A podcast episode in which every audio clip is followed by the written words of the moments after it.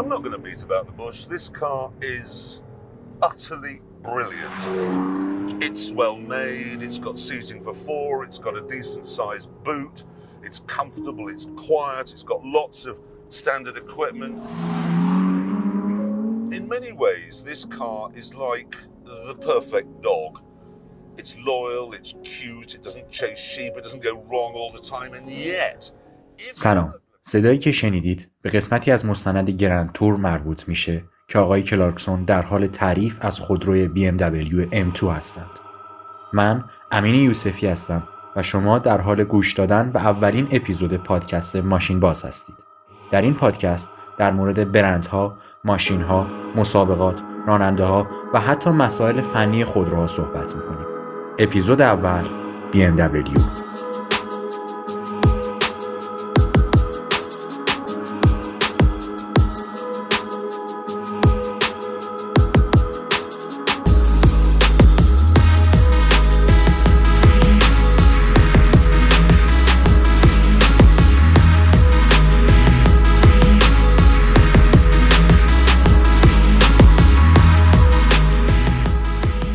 کمپانی BMW که نام اون کوتاه شده عبارت بایریش موتورن ورک است در زبان آلمانی معنی اون میشه صنایع موتوری باواریا. باواریا بزرگترین و جنوبی ترین ایالت از 16 ایالت کشور آلمانه و داخل اون صنایعی مثل BMW، آودی و شرکت زیمنس وجود داره. شرکت خودروسازی BMW از تولید کنندگان به نام خودروهای لوکس و موتورسیکلت در جهان به شمار میاد و دفتر مرکزی این شرکت در شهر مونیخ آلمان قرار داره. وقتی که اسم BMW رو میشنویم اولین چیزی که به ذهنمون میاد اون سیبیلای خوشگل BMW که وسطشون هم خالیه. البته این روزا شاهد رشد شدید این سیبیلا هستیم که تا وسط کاپوت هم داره میاد. هر کس با شنیدن اسم BMW یه ماشین خاص اولین تصویری که به ذهنش میاد. بعضیا سری هیکلی X مثل X6 یا X4 بعضیا سری لوکس 7 و بعضی ها هم سری اسپورت Z با ماشین فراموش نشدنی Z4 یا Z4 من خودم به شخص قبل از هر چیز محو بزرگی اندام X6 میشم با اون لاستیکای پهن و هیکل ازولانی. خب حالا یکم بریم سراغ تاریخچه این شرکت سیبیلو. فقط قبلش من یه نکته بگم که تاریخچه شرکت های خودروسازی پر از جمله های غیر جذاب که در سال فلان BMW با فلان شرکت گمنام قرارداد بست و که اینا از حوصله من و شما واقعا خارجه. برای همین من قسمتهایی رو میگم که یک در دنیا و صد در آخرت به دردمون بخوره. کمپانی BMW در سال 1918 تأسیس شد. البته اون موقع BMW نبود و بهش می‌گفتن BFW که سه حرف ابتدایی کمپانی هایی که تا قبل 1918 مستقل بودن اما از 1918 یک کمپانی شدن به اسم بایریش فلوگگزک ورکه امیدوارم اسمش رو درست گفته باشم. توی پرانتز بگم که سال 1918 به خورشیدی میشه حدود 1296 یعنی 102 سال قبل. و یعنی چهار سال بعد از شروع جنگ جهانی اول. همونطور که خیلیامون می‌دونیم این شرکت در ابتدا موتور هواپیما می ساخت و حتی اون لوگوی سفید آبی BMW هم نشون دهنده ملخهای هواپیماست. و علت آبی و سفید بودن هم مربوط میشه به رنگ پرچم ایالت باواریا که از این دو رنگ ساخته شده.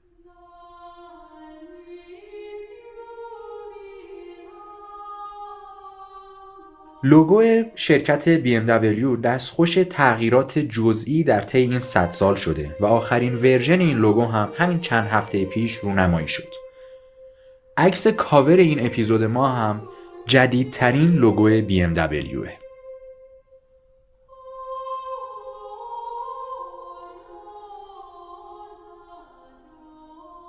شرکت BMW از زمانی نونش رفت تو روغن که ارتش آلمان سفارش 600 موتور هواپیما رو برای جنگ جهانی اول داد. موتورهای هواپیمایی که این شرکت می ساخت بسیار در زمان خودش پرطرفدار بود و هواپیماها تونسته بودن رکورد ارتفاع رو با این موتورها بشکنن و به ارتفاعی رسیده بودن که دیگه به علت کمبود اکسیژن و سردی هوا قادر به افزایش بیشتر ارتفاع نبودند. BMW در سال 1922 شرکت خودش رو در جایی نزدیک شهر مونیخ بنا کرد که این دفتر هنوز هم اصلی ترین مرکز تولیدی BMW که نزدیک 9000 کارمند داره و سالانه 200 هزار خودرو تولید می‌کنه. بعد از شکست آلمان در جنگ جهانی اول و طبق قطعنامه ورسای که شدیدا قدرت نظامی آلمان رو کنترل می‌کرد شرکت دیگه حالا درب و داغون BMW که اجازه تولید موتور هواپیما نداشت شروع به ساختن تجهیزات کشاورزی از بیل و کلنگ و تراکتور بگیر تا لوازم خانگی و حتی ترمز قطار.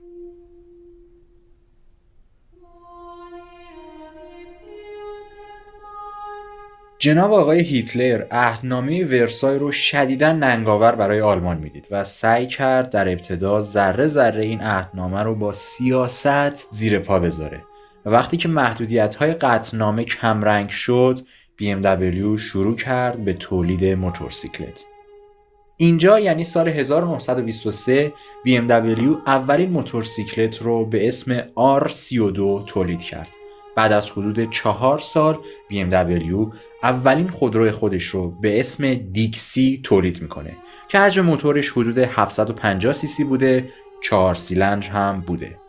دیکسی شتاب صفر تا چهل بینظیر ده ثانیه رو ثبت می‌کنه. شاید بگید که چرا صفر تا چهل؟ آخه اون موقع ها اصلا صدی وجود نداشته یعنی هیچ ماشینی به 100 کیلومتر بر ساعت نمی‌رسیده. و صفر تا چهل ماشینا رو ثبت می‌کردن و این خودروی دیکسی شتاب بینظیر صفر تا چهل ده ثانیه رو ثبت می‌کنه. در دهه 1930 کارخونه BMW دیگه انواع مختلف خودرو مثل سدان، کوپه، کابریو یا کانورتیبل که همون ماشینایی میگن که سقفش جمع میشه همه این ماشینا رو میساخت. با شروع جنگ جهانی دوم در سال 1939 با پیشروی نیروهای هیتلر این کارخونه هم رونق یافت و حتی از اسیران جنگی و زندانیان اردوگاه داخاو که محل استقرار یهودیا بود هم به عنوان نیروی کار استفاده می کرد. اما این شکوه صنعتی BMW با نزدیک شدن به اواخر جنگ به پایان رسید. در دوران جنگ اکثر تأسیسات BMW بمباران شده بود و شرکت دیگه قادر به تولید موتورسیکلت یا هواپیما نبود. بسیاری از تأسیسات هم به تصرف نیروهای متفقین در اومده بود. در این ناامیدی و شکست کارخانه BMW تسلیم نشد و شروع کرد به ساخت پاتیل، قابلمه و مایتابه. بعد که یکم رشد کرد شروع کرد دوچرخه سازی. شرکتی که یک روز هواپیماهایی می ساخت که رکورد ارتفاع رو شکست حالا بعد از تازه کمی رشد داره دوچرخه می سازه و بعد می‌رسه به امروز که وقتی ما اسم BMW رو میشنویم در ذهنمون یک برند لوکس ظاهر میشه. فکر کنم همین فراز و فرودها خودش بهترین درس این اپیزود باشه. بعد از کمی دوچرخه سازی بالاخره در سال 1947 یعنی حدود 70 سال پیش کمپانی BMW تونست اجازه تولید موتورسیکلت رو کسب کنه و با اسم R24 یه سال بعد تونست دوباره برگرده به روزهای اولیه. البته هنوز در این زمان تولید خودرو برای این کمپانی ممنوع بود و انگلیسی ها با استفاده از نقشه هایی که از این کمپانی تصرف کرده بودند ماشین های قبل از جنگ رو که BMW می ساخت در انگلستان تولید می کردن. رفت و رفت تا بالاخره سال 1952 با تولید سدان 501 بالاخره خط تولید خودرو آغاز شد. من همینجا یه نکته در مورد اسامی خودروهای BMW لازمه که بدم. معمولا خودروهای BMW با یک یا دو حرف و چند عدد که این عدد معمولا سه رقمیه مشخص میشه. در مورد حروف حروفی مثل I, یعنی موتور بنزینی D یعنی موتور دیزلی X یعنی چهارچرخ متحرک و V یعنی فاصله محوری طولانی تر که در سری 7 و 8 معمولا این حرف V دیده میشه و یک حرف M که نشون دهنده اسپورت بودن و تیون شدن ماشینه که یه جورایی رقیب سری AMG در شرکت رقیب BMW یعنی بنزه. اما اعداد مثلا BMW 320i عدد 3 مشخص کننده سری ماشینه مثلا سری 3 5 7 یا 8 که هر کدوم ویژگی های خودشونو دارن مثلا سری 7 و 8 شدیداً ماشین های لوکسی به حساب میان. اما دو عدد بعدی نشون دهنده حجم تقریبی موتور هستند پس 320 آی یعنی سری 3 که یک موتور بنزینی دو لیتری داره. البته استثناهایی مثل i3 یا i8 هم وجود داره. این داستان نامگذاری خودروهای BMW طولانی تر از این حرف است و مثلا Z یعنی خودروهای کوپه و حتی حروفی مثل C و H و E هم در نامگذاری ها وجود داره. و یه نکته جالب هم در مورد جلو پنجره ماشین های BMW بگم که این جلو پنجره ها اسم دارن و اسمش کیندی گریل و معنیش میشه کلیه مشبک. خب برگردیم سراغ تاریخچه پرفراز و نشیب کمپانی BMW تا اینجا پیش رفتیم که اولین خودروی سدان رو به اسم 501 بعد از سالها محرومیت از ساخت خودرو بالاخره ساختن. و بعد مدت کوتاهی دوباره مدل های مختلف سدان و کوپه و غیره رو تونستن که بسازن. سال 1955 یعنی 65 سال پیش تصمیم گرفتن یه ماشین کوچیک نقلی به اسم ایزتا بسازن با هدف ورود به بازار خودروهای ارزان. اما متاسفانه سودی نبردن و سایر مدل ها هم چندان فروشی نداشت. و این کمپانی مغروز در آستانه ورشکستگی قرار گرفت. این وسط امریکن موتور به دنبال خرید BMW بود و در داخل هم ادهی به دنبال ادغام با شرکت بنز بودند. که اون موقع ها اسمش بنز نبود. بهش می‌گفتن دایملر بنز. البته هیچ کدوم اجرا نشد. تا اینکه دو تا برادر به اسم هربرت و هارولد با خرید بخش زیادی از سهام این شرکت سرمایه لازم برای تولید یک سری مدل جدید خودروهای سدان اسپورت رو تأمین کردند. نتیجه این اقدام تبدیل شدن BMW به یکی از برترین سازندگان خودروهای اسپورت بود و این شرکت از بحران مالی نجات پیدا کرد. پس از این ماجرا BMW رو به تولید خودروهای اسپورت و لوکس رفت و سری های 3, 5, 7 رو به عنوان سدانهای خودش تولید کرد که از سری 3 سدانهای کوچک تا سری 7 که گاهی موتورهای دوازده سیلند روی اونا گذاشتن رو شامل می‌شد. سری M نیست که قبل هم گفتیم خودروهای اسپورت و تیون شده BMW که در ابتدا با همکاری لامبورگینی در سال 1978 یعنی 42 سال پیش ایجاد شد و هنوز که هنوزه شاهد این هستیم که آقای جرمی کلارکسون در برنامه گرند تور میاد و تبلیغ M2 M3 BMW رو با دریفت کشیدن های زیاد و بازی با آدرنالین و اشکای ما انجام میده.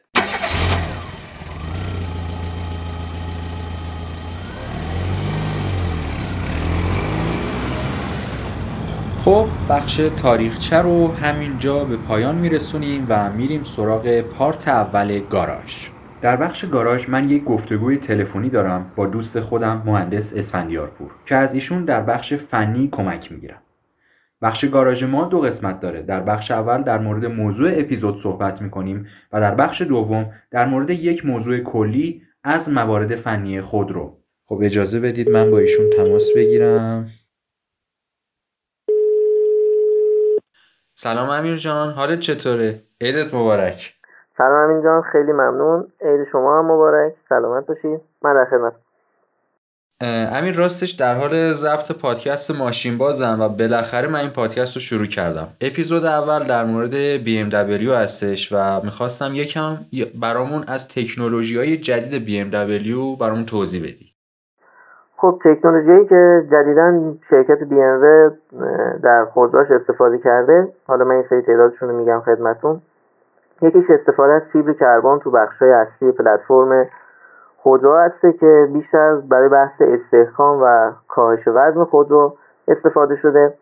این فیبر کربنی که میگم در بعضی از قسمت های پلتفرم خودرو مثل بخش زیر کنسول وسط و ستون ها یه بخشایی از سقف های خودرو استفاده شده که خودروهایی که داخل ایران داریم و این مدل پلتفرم رو دارن که فیبر کربن از درشون استفاده شده مثل خودروی i8 و همینجور سری 7 رو می‌تونید ببینید تکنولوژی بعدی که شرکت BMW استفاده کرده laser light هستش. laser light مشخصه دیگه از ترجمهش که اون headlight های چراغ جلوی خودرو لیزری عمل می‌کنن و راه تشخیصش هم اگه به داخل چراغ جلوی خودرو نگاه کنیم یه سری خطهای آبی افقی خیلی با یه قطر یا میشه گفت با یه عرض خیلی کم استفاده شده. این مدل چراغ از نوع laser light هستن که خب بردی که خود شرکت BM اعلام کرده در حدود 600 متر برد دارن و همینجور بدون اینکه مقدار خیرگی و یا چشم راننده رو اذیت کنن تو جاده هیچ مشکلی به وجود نمیارن. همینطور هم راننده‌هایی که از جلو هم میان به صورت هوشمند خود رو تشخیص میده. اون نوری که تو چشم قرار تو چشم راننده بخوره رو شدتش رو کم می‌کنه سوش رو به سمت پایین کف جاده میاره و اون سمتی که آزاد هست و بردش رو حفظ می‌کنه. و خب نسل قبلی که شرکت BMW استفاده کرده بود برای چراغاش از نوع LED بودن. و خب اون LED ها هم خیلی کیفیت عالی داشتن و در حول و حوش 300 متر برد داشتن ولی این laser light چیز کاملا متفاوتی بود که شرکت BM بعد از اون تکنولوژی که استفاده کرده یه سیستم گستر کنترل هستش. گستر کنترل گستر به معنی اشاره و حالا با حالا اشاره با منظور بیشتر با حرکت های دست هستش. گستر کنترل روی خودروی بی ام سری هفت شما می‌تونین ببینین داخل ایران که هست و استفاده میشه.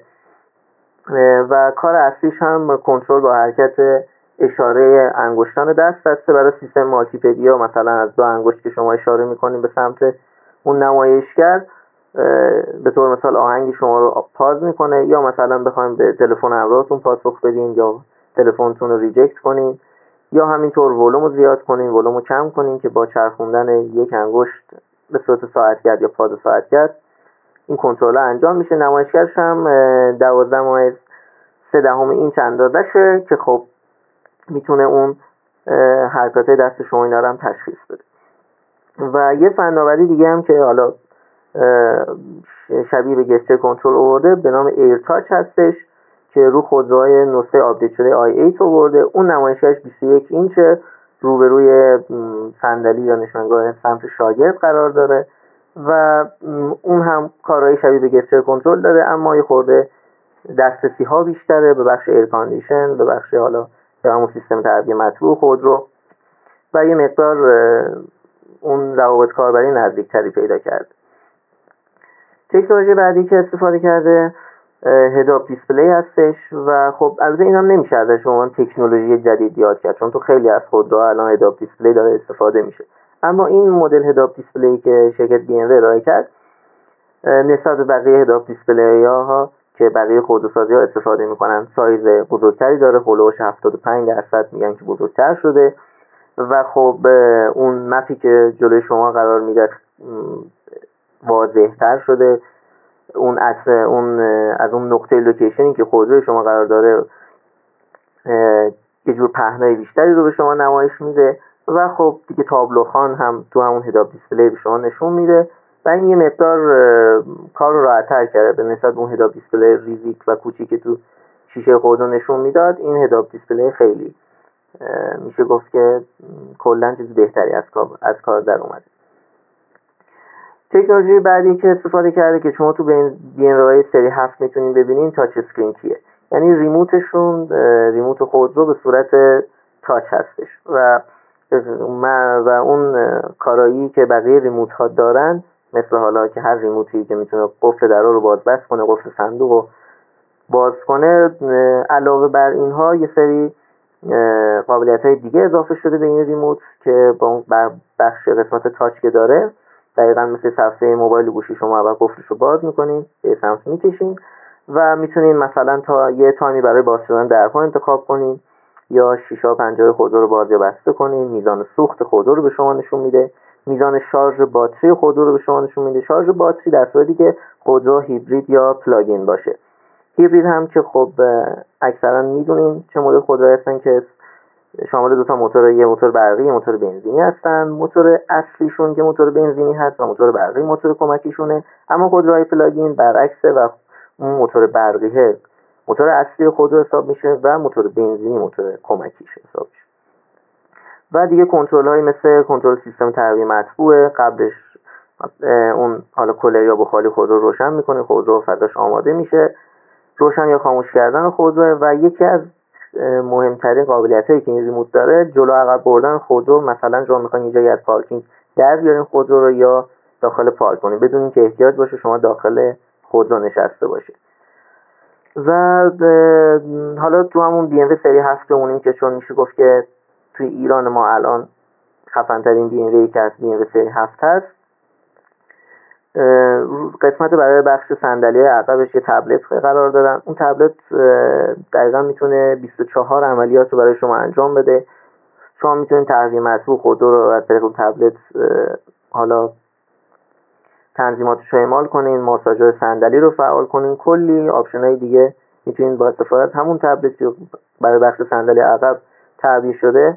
کلی تنظیمات روش اعمال کنید و همینجا داخل بی ام سری هفت هم نزدیک به 15 هزار چراغ تو قسمت شیشه و پنجره خودرو به کار رفته. برای اینکه یه تم خیلی خوب به شما ارائه بده و شما می‌تونید از 6 نوع رنگ برای تم داخل اتاق این خودرو استفاده کنید. و همینطور یکی از تکنولوژی که بی برای حالا تنظیم دمای موتور خودروش استفاده می‌کنه جلو پنجره متغیر هستش. جلو پنجره متغیر به این صورتی که خب خودرو دمای موتور می‌دونه چقدره. اگه و نیاز داشته باشه که موتور خودرو گرمتر بشه یه جوری جلو پنجره ها رو میبنده که هوا از قسمت جلو جلوی خودرو به موتور برخورد نکنه که باعث کاهش دمای موتور نشه. و خب توی جاده که سرعت های بالا ما میریم تو هر ماشین ایرانی یا هر ماشین دیگه دقت کرده باشیم مقداری کاهش دمای موتور داریم. از اونجایی که هوا از قسمت جلو خودرو به موتور ماشین برخورد می‌کنه. و این جلو پنجره میاد دمای موتور تو حالت ایدئال خودش نگه میداره. و خب یکی از ایوایی که خیلی ماشینا دارن حالا به شرط اینکه ترموستات داشته باشن و بتونه دمای موتور خوب حفظ کنه مخصوصا تو ماشین ایرانی احساس میشه. تو جادهایی که زمستون که هوا خیلی سرد باشه شما با سرعت بالا حرکت کنید دمای بخاریتون هم کاهش پیدا می‌کنه چون دمای موتور هم کاهش پیدا می‌کنه. و خب این جلو پنجره که استفاده شده خیلی می‌تونه کارایی داشته باشه. خب صحبت های من اینجا فعلا تموم شد. دست شما درد نکنه. ما یه پارت دیگه هم در خدمت شما هستیم. خواهش می‌کنم من در خدمت. و اما بخش کلیک. در بخش کلیک سری به سایت BMW می‌زنیم به سایت BMW با آدرس bmw.com که وارد میشیم با جمله طراحی باید بازتاب کننده هویت باشه مواجه میشیم. در قسمتی دیگه تاریخچه مختصری از BMW که تغییرات لوگو و مدیر عامل ها رو هم شامل میشه می‌بینیم. در یک قسمت نظرات مردم در مورد شبیه ساز کامپیوتری ماشین های BMW رو می‌بینیم. این شبیه ساز قابل تهیه برای کنسول های بازی و همچنین پیسی ها هم هست. یک قسمت جالب داره به اسم How to Pronounce BMW Correctly. و یک سری فیلم از لب و لوچه ملت گذاشتن که دارن به آلمانی و کلی زبون دیگه BMW رو تلفظ می‌کنن که چند تاشو براتون پخش می‌کنن آلمانی؟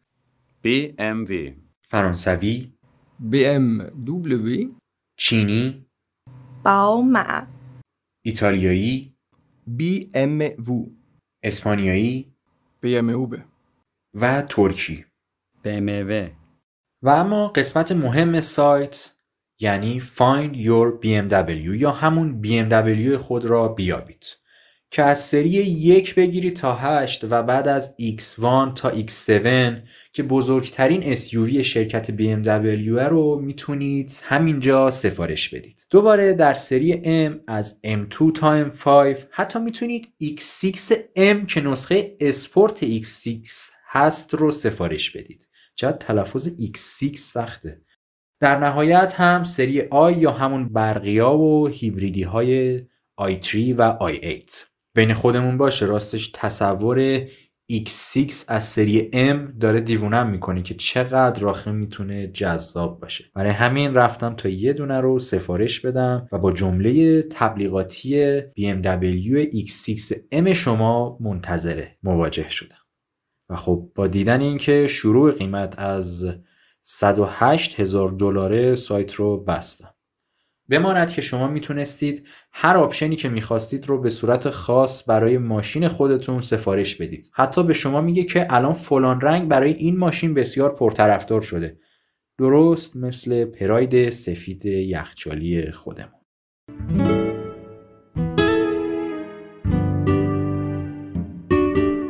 خب برگردیم به این که یکم اطلاعات جانبی در مورد BMW بخونیم سال 1994 یعنی 26 سال قبل BMW کمپانی روور انگلستان رو خرید و به لحاظ مالی شدیداً شکست خورد.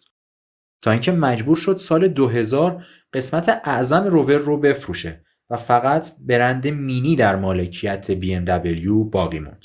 همچنین سال 1998 کمپانی رولز رویز موتور رو خرید و همچنان اونو داره یعنی راستش رولز رویز دیگه یه برند سلطنتی محسوب نمیشه بلکه در مالکیت یک شرکت خشن آلمانیه BMW به صورت منتاج در کشورهایی مثل ایالات متحده آمریکا، تایلند، روسیه، مصر، اندونزی، مالزی، چین و هند تولید میشه.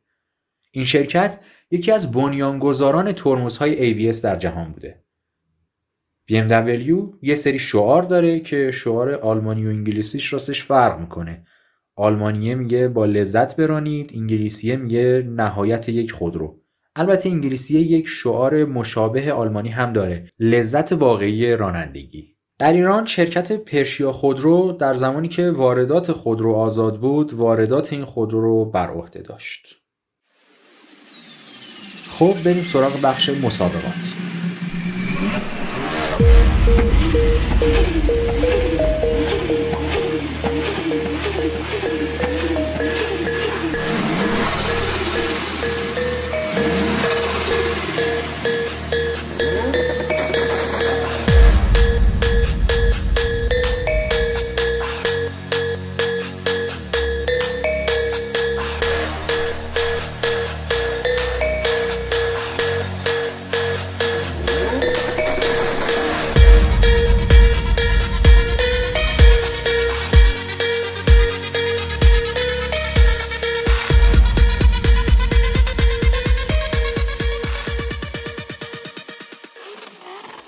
BMW مدت هاست که مسابقات فرمول یک رو گذاشته کنار و دیگه شرکت نمی‌کنه اما به تازگی اعلام کرده در مسابقات فرمول ای قصد داره که شرکت کنه. این شرکت همچنین دوباره اعلام کرده که به بزرگترین مسابقات استقامت اتومبیل رانی یعنی لومانس برمیگرده. دومین سالی که BMW در این مسابقات شرکت کرد یعنی سال 1999 اولین و آخرین باری بود که این کمپانی باواریایی تونست در مسابقات 24 ساعته لمانس قهرمان شه. اونم با ماشین LMR V12 اگر بخوایم که سری به آینده این خودرو بزنیم یعنی خودروهای concept ش رو مورد بررسی قرار بدیم BMW به تازگی با یک سری concept عجیب و غریب داره خودنمایی می‌کنه. مثلا concept جینا که با کاپوت کشسان و قابلیت تغییر چهره رونمایی شد. این concept ضد آب قابلیت چشمک زدن داره و کاپوتش با زیپ مثل لباس انسان باز میشه. یا یه سری طرحهای عجیب و غریب که سعی کردن به طبیعت نزدیک شن.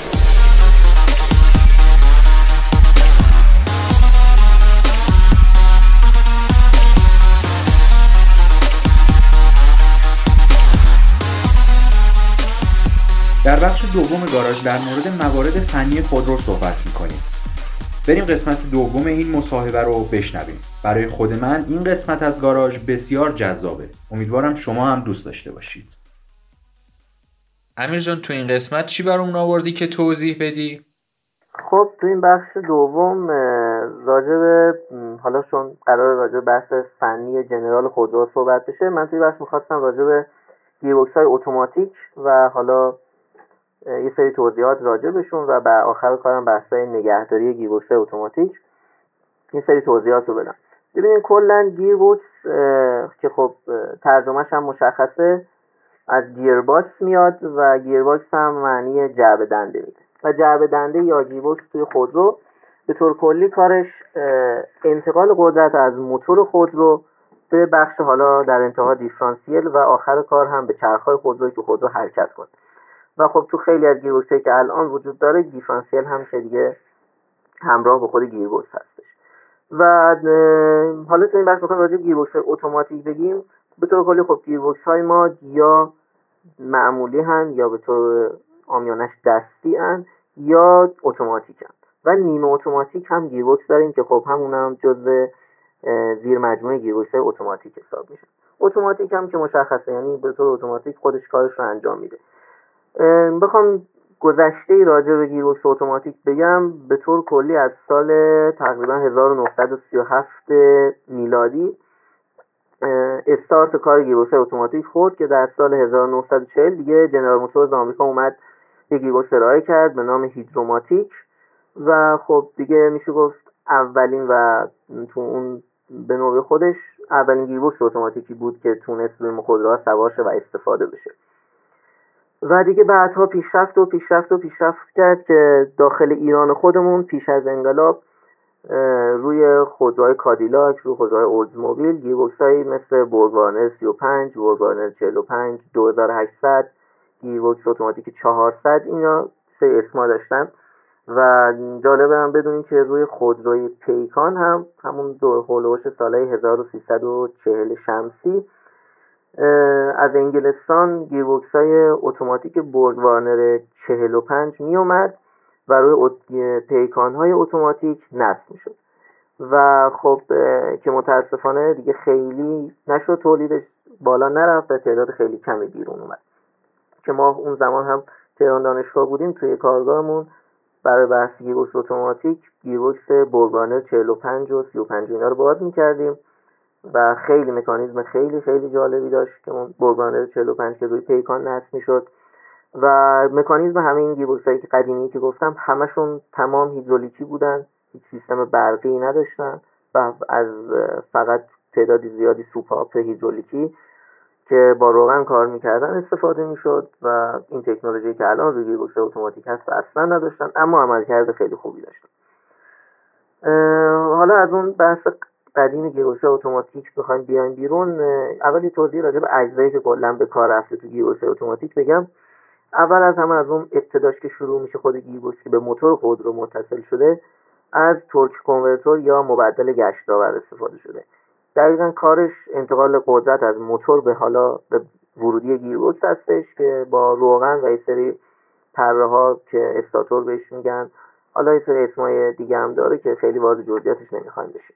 و کلا بدونیم که به جای دیسک و صفحه کلاچی که توی گیربکس های دنده دستی که الان در حال حاضر خودروهای ایرانی زیاد می‌بینیم استفاده میشه به جای اون از torque converter یا مبدل گشتاور استفاده شده. و خب یک حسنی هم که این گیربکس های اتوماتیک داره که torque converter دارن دیگه اگه شما به طور مثال کاسه نمد سر میل‌لنگش خودروی شما که خب شایع هم هست روغن ریزی پیدا می‌کنه بعد از چندین سال کار کردن اگه خودروتون گیربکسش دنده دستی باشه این روغن ریزی به مرور صفحه کلاچ خودرو شما رو خراب می‌کنه و واجبه که شما از هر چیز این رو برطرف کنید. اما اگه گیربکس خودرو اتوماتیک باشه هیچ موردی پیش نمیاد. روغن مقدار روغن ریزی میریزه دور بدنه torque converter و هیچ عیبی ایجاد نمی‌کنه چون صفحه کلاچی وجود نداره که چرب بشه. این یکی از حسنایی که خیلی خوبه این گیربکس دارن حالا از torque converter میریم جلوتر. شفت ها شروع میشن. چرخ دنده هایی دارن. چرخ دنده مجموعه سیاره استفاده شده. می‌تونه نسبت دنده های مختلفی رو ایجاد کنه. بعد از اون چندین تا کلاچ داریم. باند ترمزی داریم. و خب با استفاده از همینا نسبت دنده های مختلف ایجاد میشه و انتقال پیدا می‌کنه به دیفرانسیل و در انتها هم به چرخهای خودرو. البته زیر قسمت بخش زیرین گیربکس همونطور که موتور خودرو شما یه کارتل روغن داره اونجا هم یه محفظه کارتل داره که روغن اونجا جمع میشه. و دقیقا بالای کارتل گیربکس صف ساعتی گیربکس وجود داره. یه سری مدارات و اینجور چیزا هست که مسیر روغن مشخص میشه برای دنده های مختلف نسبت دنده های مختلف دنده عقب یه حالت خلاص خود رو روغن از چه مسیری باید عبور کنه اینا دقیق و کاملا هستن. حالا اگه دوستان خیلی علاقمند بودن می‌تونن که به پادکست ایمیل بزنن و حالا درخواست کنم یه سری فیلم هایی که ما قبلا تهیه کرده بودیم اون زمان دانشگاه راجع به اون گیربکس ها که برگمانر 35 هست توشون برگمانر 45 هست و صفحه ساعتی ها کاملا مشخصه. خواستن فیلم های دقیقه راجبشون رو حتما ایمیل بدن ما به طور رایگان فیلم ها رو در اختیارشون قرار میدیم. خب منم اینجا یه تبلیغ کنم که ایمیل پادکست ما آدرسش هست ماشین باز نقطه پادکست dot com خب ادامه بده امیر جان. خب بعد از حالا اجزای گیربکسی گفتم میریم سراغ انواع گیربکس های اتوماتیکی که کلا تا الان استفاده شده و وجود داره. مرسوم ترینش که نوع گیربکس اتوماتیک معمولی هستش. که خب گیربکس اتوماتیک معمولی مثلا توی خودروی پژو 206 که AL4 کد گیربکسش هست استفاده شده.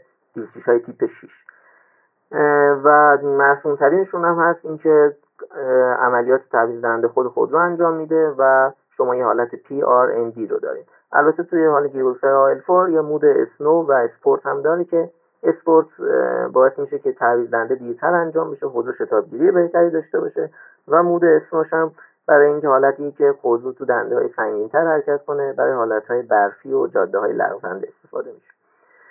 بعد از نوع گیربکس اتوماتیک معمولی یه نوع دیگه گیربکس داره نیم اتوماتیک بهش میگن که خب اون اول کار هم گفتم یک مدل نوع گیربکس هست ولی زیر مجموعه همین گیربکس های اتوماتیک شناخته میشه. نیم اتوماتیک کلا به دو حالت میگن گیربکس نیم اتوماتیکه. یکی اینکه عملیات کلاچگیری یا تعویض دنده یکی از اینها باید توسط خود راننده انجام بشه. ولی خب ما همچین گیربکسی نداریم که عملیات کلاچگیری توسط راننده انجام بشه و تعویض دنده رو خود خود رو انجام بده. ولی مدل گیربکسی رو داریم که کلاچگیری خود خود رو انجام میده اما عملیات تعویض دنده رو باید راننده انجام بده. که اصولا این خودروها دنده هاشون پشت فرمونه و توسط به صورت کلا پنوماتیک این کار انجام میشه. توسط باده و مدار هیدرولیکی ندارن. و اون عملیات تعویض دنده رو خود راننده انجام میده. و به نام SAT هم معروفن که مخفف semi automatic transmission هستش که این گیربکس ها رو نیم اتوماتیک مدل بعدی که گیربکس ها وجود داره tiptronic هستش. tiptronic اولین بار که به وجود اومد, در سال 1990 در پورشه 911 گذاشتنش این گیربکس رو که خب تیپترونیک اصولا اکثرا باش آشنایی دارید. همون مدل گیربکس اتوماتیکه اما قابلیت تعویض دنده هم به شما میده. یعنی شما به طور مثال در داخل دی دنده رو می‌ذارید یه ام و مثبت منفی کنار همون دی نوشته شده. شما دنده رو حالا اهرم یا به سمت چپ یا به سمت راست هدایت می‌کنید و ماشین میره تو mode tiptronic. و خب خودرو اگه در حال حرکت باشه شما از D داخل manual یا M بذارین یا mode tiptronic رو فعال کنید اشکال یا ایرادی به وجود نمیاره. تو هر صورتی می‌تونید این کار رو انجام بدین. حتما چون بعضی ها تو ذهنشونه که حتما باید توقف کامل کنن نه همچین چیزی احتیاجی نیست. و خب شما می‌تونید تو mode tiptronic بذارین و تعویض دنده رو با مثبت و منفی توسط اهرم دنده خودتون اعمال کنید. بعضی خودروها حالا مثل سراتو اینا که اون سراتوهای البته مونتاژ سایپا رو نمیگم اون سراتوهای کیا. وارداتی ها اونا دنده پشت فرمون هم داشتن. برای اینکه شما داخل manual میذاشتین پشت فرمون هم اون اهرم تعویض دنده براتون داشت که خب حس خیلی خوبی به راننده القا می‌کنه. بعد از گیربکس های tiptronic مدل بعدی که براشون وجود داره CVT هستش. CVT مخفف Continuously Variable Transmission هستش که معنی فارسیش هم میشه انتقال قدرت متغیر پیوسته. یعنی اون گیربکسی داریم که قدرت رو به طور پیوسته داره انتقال می‌کنه. شما الان مثلا فرض کنید که یه گیربکس اتوماتیک معمولی یا حتی یه گیربکس دنده دستی. مثلا دنده یک رو پر می‌کنید و تعویض دنده انجام میشه. حالا یا خود ماشین که در اتوماتیکه یا به صورت دستی خودتون دنده رو عوض می‌کنید یک تکونی به اتاق میده و شما حس می‌کنین که دنده ماشین عوض شده. اینو کاملا متوجه میشین. حتی اگه گیربکس اتوماتیک باشه. یا نخواین مثلا به نمایشگر هم نگاه کنین از تغییر دور موتور خود رو شما کاملا این رو متوجه میشین که دنده عوض شده. مثلا یک دو سه یا هر دنده دیگه اما داخل گیربکس های CVT اینجوریه که از دو پولی متغیر یعنی دو تا پولی استفاده شده که شعاع متغیر دارن. حالا با استفاده از روغن یا حالا چیزای دیگه شعاع پولی ها تغییر می‌کنه یه ورودی داره یه خروجی داره که خب با تغییر این شعاع ها کوچیک بزرگ شدنشون به طور پیوسته باعث میشه که نسبت دنده ما عوض بشه. و اصلا شما اگه پشت خودروی نشسته باشین که گیربکسش CVT باشه از همون لحظه شروع به حرکت متوجه میشین که حرکت خودرو اینجوریه که حرکت دور موتور به طور پیوسته میره رو به بالا و اینجوری نیست که دور موتور تا مثلا 5000 بره بعد بیاد پایین دنده عوض کامل از همون دور موتور 900 که روی حالت سلو ماشین هست شما حرکت می‌کنید دور موتور به طور پیوسته میره بالا. هیچ وقت کاش دور موتور نداره. و همونطور هم سرعت شما میره بالا. این گیربکس ها فقط و فقط برای بحث اقتصادی بودن حالا یا economic ساختن خودرو استفاده شده و بحث های مصرف سوخت و پاشش های آلایندگی. و خیلی بحث های دیگه توی ماجرا دخالت دارن که این گیربکس ها ساخته شدن و رو ماشینا می‌ذارن. ولی از لحاظ اینکه شما بخواین لذت خوبی از رانندگی ببرین یا سرعت خیلی خوبی به شما ارائه کنه اون این مدل یعنی این دیدگاه رو داشته باشین اصلا گیربکس CVT گیربکس خوبی نیست. خصوصا وقتی که اومدن رو خودروهای چینی مثل تیگو 5 لیفان X 50 رو این رو این خودروها این گیربکس رو پیاده کردن اصلا جوابگو نیست. البته حالا خب یه عیب واقعا خیلی عجیبی دارن همین تیگو 5 و X 50 که مثال زدم. خیلی از حتی مشتریان به ما مراجعه می‌کنن بابت این عیب که این مثلا تو سربالایی شما دارین. میرین وایمیستین می‌خواین حرکت کنین. اصلا جون نداره. گیربکس اصلا پاسخگو اون بدنه ماشین نیست پاسخگو اون موتور خودرو نیست و خودرو با یه تاخیر خیلی زیادی شروع به حرکت می‌کنه که خب البته ما اینا رو با استفاده از remap ECU میایم برنامه جدول ECU شون رو تغییر میدیم. خیلی از اون حالت درشون میاریم. ولی خب خوبه خوبه خوبه صد درصد نمیشن. اگه بخوان خوب شه کلا باید گیربکسش رو بندازیم بیرون. یه گیربکس دیگه پیاده کنیم. و خب این عیب متاسفانه دارن. البته مثلا یه گیربکس CVT خوب بشه مثال زد که جوابگو هم بوده. مثلا تو رنو کولیوس استفاده شده گیربکس CVT اما جوابگو هست. یعنی رضایت مشتری رو جلب می‌کنه. مثل این خودروهای چینی و حالا یا کویچ که جدیدا روش پیاده کردن اینجوری افتضاح نیست. بعد از CVT گیربکس double clutch هستش که DCT هم بهش میگن که خب مخفف double clutch transmission هستش. و این خودروها دو تا شفت مجزا دارن. یک شفتش برای دنده های زوج خودروه که مثلا دو چهار شیش میشه. حالا یا الا بیشتر. و یه شفتش هم برای دنده های فرد خودرو هستش. به این صورتی که تو خودروهای double clutch قبل از اینکه دنده بخواد به طور مثال دنده الان یکه بخواد به دنده دو بره دنده دو خودرو فعال شده از قبل. تنها و تنها کلاچی که برای دنده یک فعال آزاد میشه و کلاچی که مربوط به دنده دو فعال میشه. و این عمل که بخواد تعویض دنده اینجوری صورت بگیره سرعت تعویض دنده رو خیلی زیاد می‌کنه.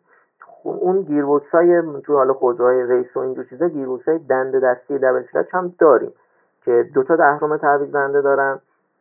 و خب طبیعتا دوتا باید پدال داشته باشه برای تعویض کلاچ و یه حالا چیزای خیلی عجیب غریبی هم تو دند تو دنده دستی ها هم براشون ساخته شده. ولی خب خیلی تعداد محدودی هستن.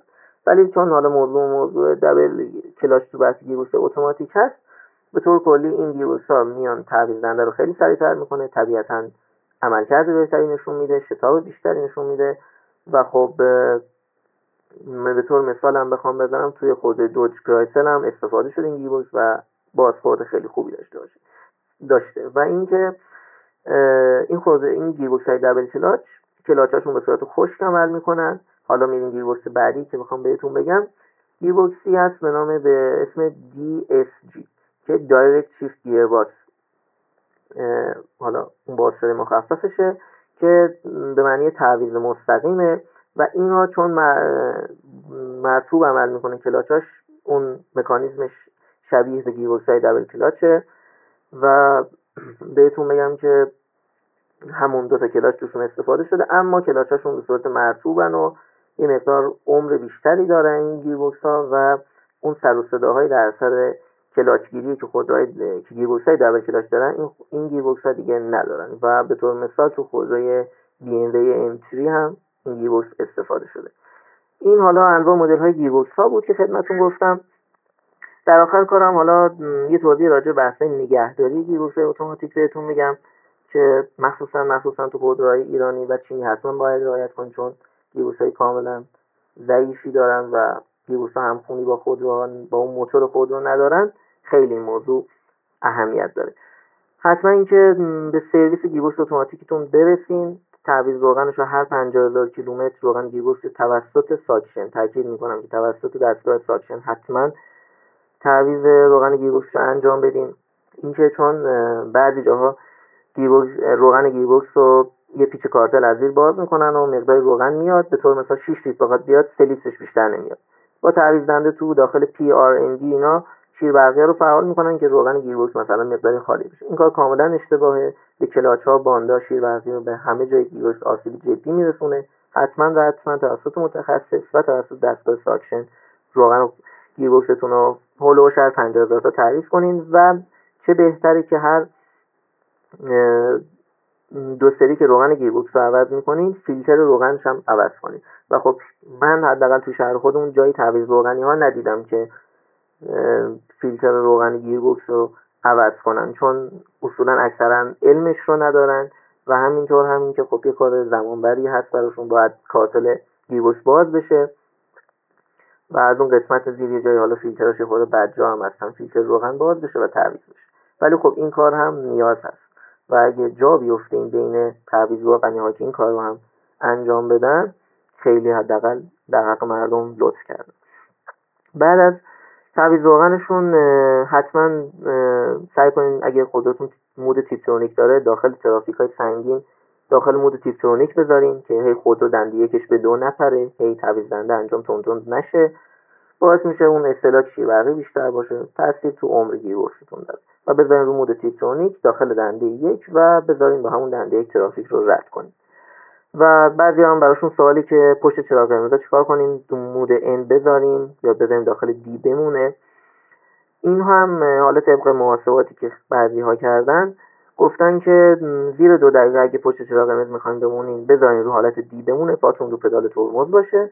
اگه بیشتر از دو دقیقه می‌خواد طول بکشه دیگه خلاصش کنین بذارین رو حالت این و همینطور این نکته هم خیلی مهمه حتما حتما باید بذارین پس از توقف کامل و کشیدن ترمز دستی اون دست دنده رو در حالت P یا park بذارین. چون حالت P یا park این خودروها این گیربکس ها به این صورتی که کاملا مکانیکیه. یعنی شما این تکون میدین یه اون selector روی گیربکس تکون می‌خوره رو حالت P قرار می‌گیره و یه یک دونه حالت بهتون بگم که یه چنگک مانند توی رو چرخدنده شفت و خروجی خود گیربکس شما قرار می‌گیره و کاملا مکانیکی این کار. وقتی شما هنوز خودتون داره میچرخه و یعنی هنوز اون شفت خروجی در حال چرخشه. پس یعنی خودرو در حال حرکته. شما دنده رو در حالت پی می‌ذارین. بعضی مثلا به عجله هنوز خودرو توقف کامل پیدا نکرده.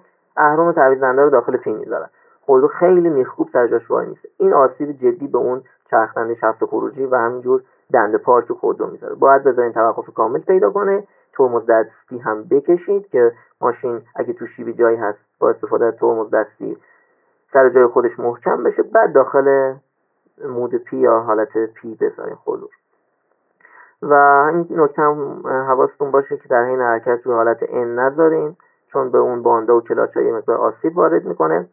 و برای launch کردن هم که اکثرا جوان ها علاقه مندن نسبت به این کار launch کردن یا حالت take-off ی که موقع حرکت می‌خوان انجام بدن با گیربکس اتوماتیک حداقل امکان سعی کنین کارو نکنن. و خب دو روش هم استفاده می‌کنن. اصولا یا گاز ترمز رو با هم فشار میدن و پدال ترمز رو رها می‌کنن محکم گاز میدن یا هم رو حالت N می‌ذارن. بعد گازی که فشار میدن رو D می‌زنن که ماشین launch کنه. هر دوتاش آسیب جدی به, به گیربکس خودمون میرسونه تو. حداقل گیربکس های ماشین ایرانی چینی این کارو نکنن حداقل امکان و خب البته خوشبختانه چون این خود گیربکس های الانی که وجود دارن الکترو هیدرولیکی هستن یعنی الکترونیک دخالت داره هیدرولیک هم دخالت داره بخش الکترونیکیشون که اصولا اکثرا یه تی سی یا TCU هم همون کنترل یونیت مربوط به گیبوس اتوماتیک هست ترانسمیشن کنترل یونیت هم اون مخففشه. که TCU دارن نمی‌ذاره که مثلا شما دو دور موتور بالا از حالت انگاز میدین بعد داخل دی می‌زنین اصلا اجازه نمیده که خود تو حالت دی بره. یا اینکه مثلا در حال حرکتین داخل دی دارین میدین با سرعت 80 تا 90 تا بعد اهرم تعویض رو داخل R قرار بدین اصلا سیستم error میده پشت. پشت آمپر هم error ش رو شما می‌بینید و این کارو نمی‌ذاره انجام بده که آسیب جدی برسه. و خب حالا شما هم لازمه که رعایت کنید نسبت به نگهداری گیربکس اتوماتیک و در آخر هم یه توضیح کوچیکی راجع به shift lock بدم خدمتتون shift lock شما اگه دقت کرده باشین این خودروها اگه پاتون رو پدال ترمز ندارین نمی‌تونین از حالت P یا پارک در بیارین. اون اهرم دنده نمی‌تونین درش بیارین. وقتی که نمی‌تونین به خاطر اینکه micro switch پدال ترمز به shift lock گیربکس هم وصله و یه قفل داره همون زیر دست دنده باعث میشه اون قفل رو آزاد می‌کنه که بذاره شما از داخل P در بیاد. این برای اینکه اگه بچه ای چیزی که حالا کسی دستش به اهرم تعویض دنده می‌خوره و خودرو روشن باشه نه یا تو حالت D بخوره یا R و راه بیفته. به خاطر اینکه حتما باید یکی پشت فرمون باشه و ترمز رو فشار بده. این شیفت ها بعضی وقتا مثلا micro switch پدال ترمز شما خراب میشه. اصلا متوجه نمیشه گیربکس که الان شما ترمز رو گرفتین. به هر علتی یا مدارش قطع میشه خودش خراب میشه بخواین شما از اون حالت در بیار بیارین از حالت پی و به حرکت ادامه بدین.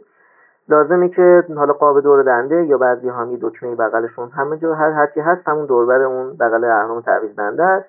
مثلا توی ال 90 شما لازمه که قاب دورشو در بیارین این دکمه اون پایین داره فشار میدین و از حالت پی به صورت دستی درش میارین که تو حالت خاموش هم می‌تونین کارو انجام بدین. خب تو این بخش هم صحبت های من تموم شد. ممنونم که گوش دادید بسیار عالی. من که فقط نشسته بودم و لذت میبردم. دست شما درد نکنه. بسیار عالی و آموزنده بود. خواهش می‌کنم. بخش گاراژ ما همجا به پایان رسید. از مهندس اسفندیارپور خدافزی می‌کنیم. امیدوارم مفید واقع شده باشه. خدا نگهدار. خب به بخش بیمزه این اپیزود می‌رسیم که من یک یا چند جوک بیمزه خودرویی برای شما می‌خونم. جوک این اپیزود به دو دلیل امسال برای نامزدم BMW نمی‌گیرم. دلیل اول اینکه من نامزد ندارم و دلیل دوم اینکه من BMW ندارم. و با این جوک بیمزه برنامه رو همینجا به پایان میرسونم. امیدوارم که لذت برده باشید.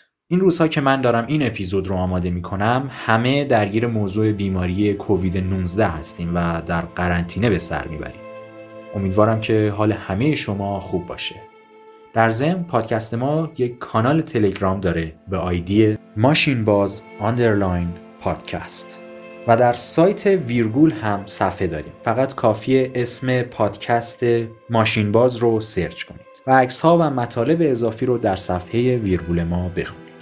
راه ارتباطی شما با ما از طریق آدرس ایمیل ماشین باز نقطه پادکست و یادتون نره که ما در ابتدای کار هستیم. لطفا اگه پیشنهاد یا انتقادی دارید به ما از طریق آدرس ایمیل اطلاع بدید. و حتما حتما اگر از این اپیزود خوشتون اومد ما رو به بقیه هم معرفی کنید پیروز و موفق باشید. تا اپیزود بعد خدا نگهدار.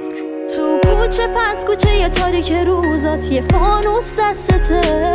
می‌خوای دنیا دوباره روزای خوب تو به تاسون پس دلی که از همین اول قصه شکسته. زندگی برات حل نمیشه انگار کل دنیا